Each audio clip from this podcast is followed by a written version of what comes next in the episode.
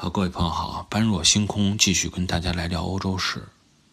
上一集咱们说到，凯撒顺应民意，成为了平民派、民主派的代言人，但他想要达到罗马共和国的权力巅峰，建立起自己的罗马帝国，他还有很长的路需要走。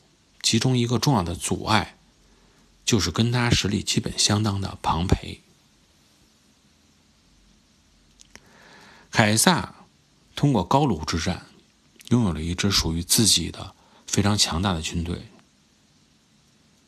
在罗马又拥有了一个强大的民意，所以在武力实力和民意实力的支持下，本身元老院是要求凯撒说：“你要单独回到罗马复命，你不要带你的军队，军队是不能进入罗马城的。”但是他无视这种要求。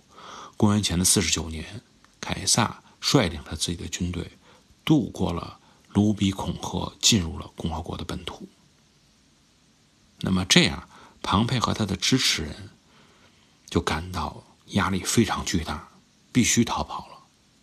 最终只能选择逃离意大利半岛。啊，我们再积蓄力量，再等着看怎么样能够对抗你。这样一场前后大概跨越了十八年时间的罗马内战就拉开了序幕。他可以跑到哪儿去呢？寻找什么样的支援？伊比利亚半岛是一个选择，北非是一个选择，希腊是一个选择。因为这些地方都有可能出现反对凯撒的人。最终，庞培选择了一个他认为实力比较雄厚、有可能能够让他背水一战的地方，就是希腊。毕竟在这里，他待的时间最久，在这里他曾经征战过，有他一定的根基。他的选择应该说是没有问题的，选择一个资源最充沛的地方，作为储备自己能量的地方。那么这场战争中，究竟是罗这个凯撒带领的军队去打庞培，还是庞培带领的士兵重回罗马城？最终是凯撒选择了主动。呃，很大一部分程度来说啊，因为东方虽然给庞培提供了数量比较多的这种兵源。但是从整个的战斗力上来看，庞培心里很清楚，这个没法去跟凯撒相抗衡。因为一个呢是说这边的军队是县组成的，本身你的战斗力呢就不太强。相对来说，凯撒那边的军队呢是从高卢战区刚刚下来的，那么高卢战场下来的军团士气还比较旺盛。整个的战术战略都非常熟悉，你是没法跟这么一支军队去抗衡的。另外，本身我们多次强调，希腊组成的军队啊，就是那么回事儿，本身战斗能力啊也不是非常的强。另外还有一个问题呢，就是这一次战争跟以往战争是不同的。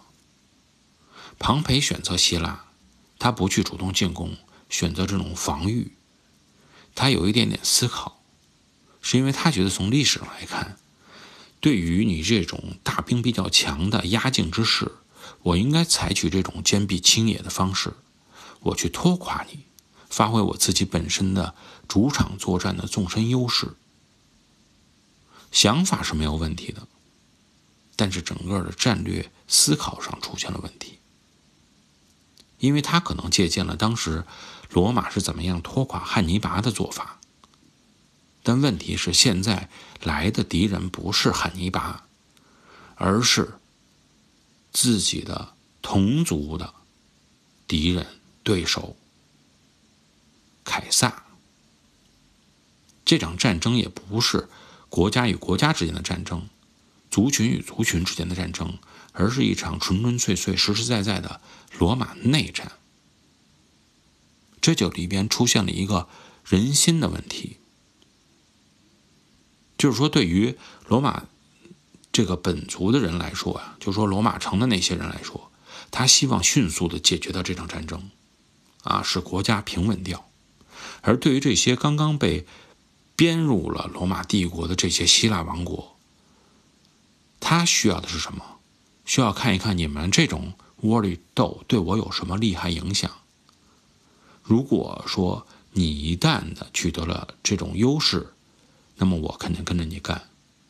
如果说你取得了劣势，啊，要往失败去了，立刻他会翻过脸来不认人。这不是一直都是希腊化各个王国的一个特点吗？在现在依然，时代变了，历史变了，人心没变。整个的战争，因为不是一个原则性的问题，不是一个说我战败了以后我将成为奴隶、成为俘虏、成为二等公民的问题，而是一个究竟我应该跟谁在一起，依附于谁的问题。所以，庞培所想的这种战略纵深也好，这种坚壁清野也好，就起不到很大的作用。如果他出现了一点点的失误，让人看出一丝的这种，啊，跟凯撒的对抗中出现了这种不利的局面，他所谓的盟友将很快的倒向另外另外一方，而且尤其是罗马城、意大利半岛已经被凯撒所控制的情况下，这种局面就更难去把握。凯撒在公元前的四十八年一个冬天，登陆到了希腊半岛，而且轻而易举的就在战场上取得了优势。庞培这一方没办法，最终是只得采取了这种逃命的方式，带领了他的一些士兵，只身逃往了埃及。埃及人对他怎么样呢？我们从各种的电视剧里也看到了，埃及人对他是真不错，在他上岸的第一时间，啊，一刀捅进去，就结束了庞培的生命，最终将庞培的人头送到了凯撒面前。看到这块的时候呢，大家应该对这段历史啊已经有了一个画面式的了解。至于庞培的死，庞培。为什么会死？我们基本上分析的也比较透彻了。在这个时间点上，可能就有另外一个历史性的事件、历史性的人物出现，就是非常著名、非常美丽、非常美艳的克里奥帕特拉，埃及艳后即将登场。也许呢，有的朋友觉得说这个埃及艳后跟凯撒之间的发生的事情到底是怎么样？希望呢多听一听。但是咱们这个节目呢，还是一个呃历史性的节目啊。呃，具体他们之间发生的事情，一个呢是我不知道，呃，另外一个呢就是我知道了也没法去说。所以大家呢去看看书啊，看看电影。啊，凯撒与埃及艳后之间的故事，恩恩怨怨，已经说得很清楚了。罗马的那部电视剧可以去看一看，有一点点细说的味道。但是呢，类似于我们这个节目，细说不怕，啊，稍微篡改一点历史也不怕，因为本身那一阶段的历史已经不是很清晰了。你篡改出的历史，虽然在历史上没有记录，但未必不是真的。只要有意思，让大家便于记忆，不是变化的太夸张，啊，也是可以理解的。我觉得也是一个非常好的事情。那么，不管怎么样，放下凯撒和埃及艳后不说，毕竟在这段历史中，地中海世界最负盛名的，除了我们之前说的那个海伦以外啊。地中海世界最负盛名的红颜祸水埃及艳后登上了历史舞台。内战啊，实际上刚刚才拉开序幕。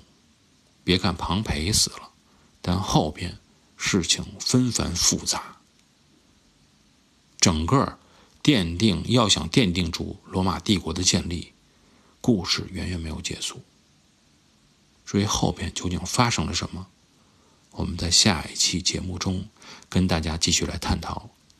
感谢各位的收听，我们下期节目再见。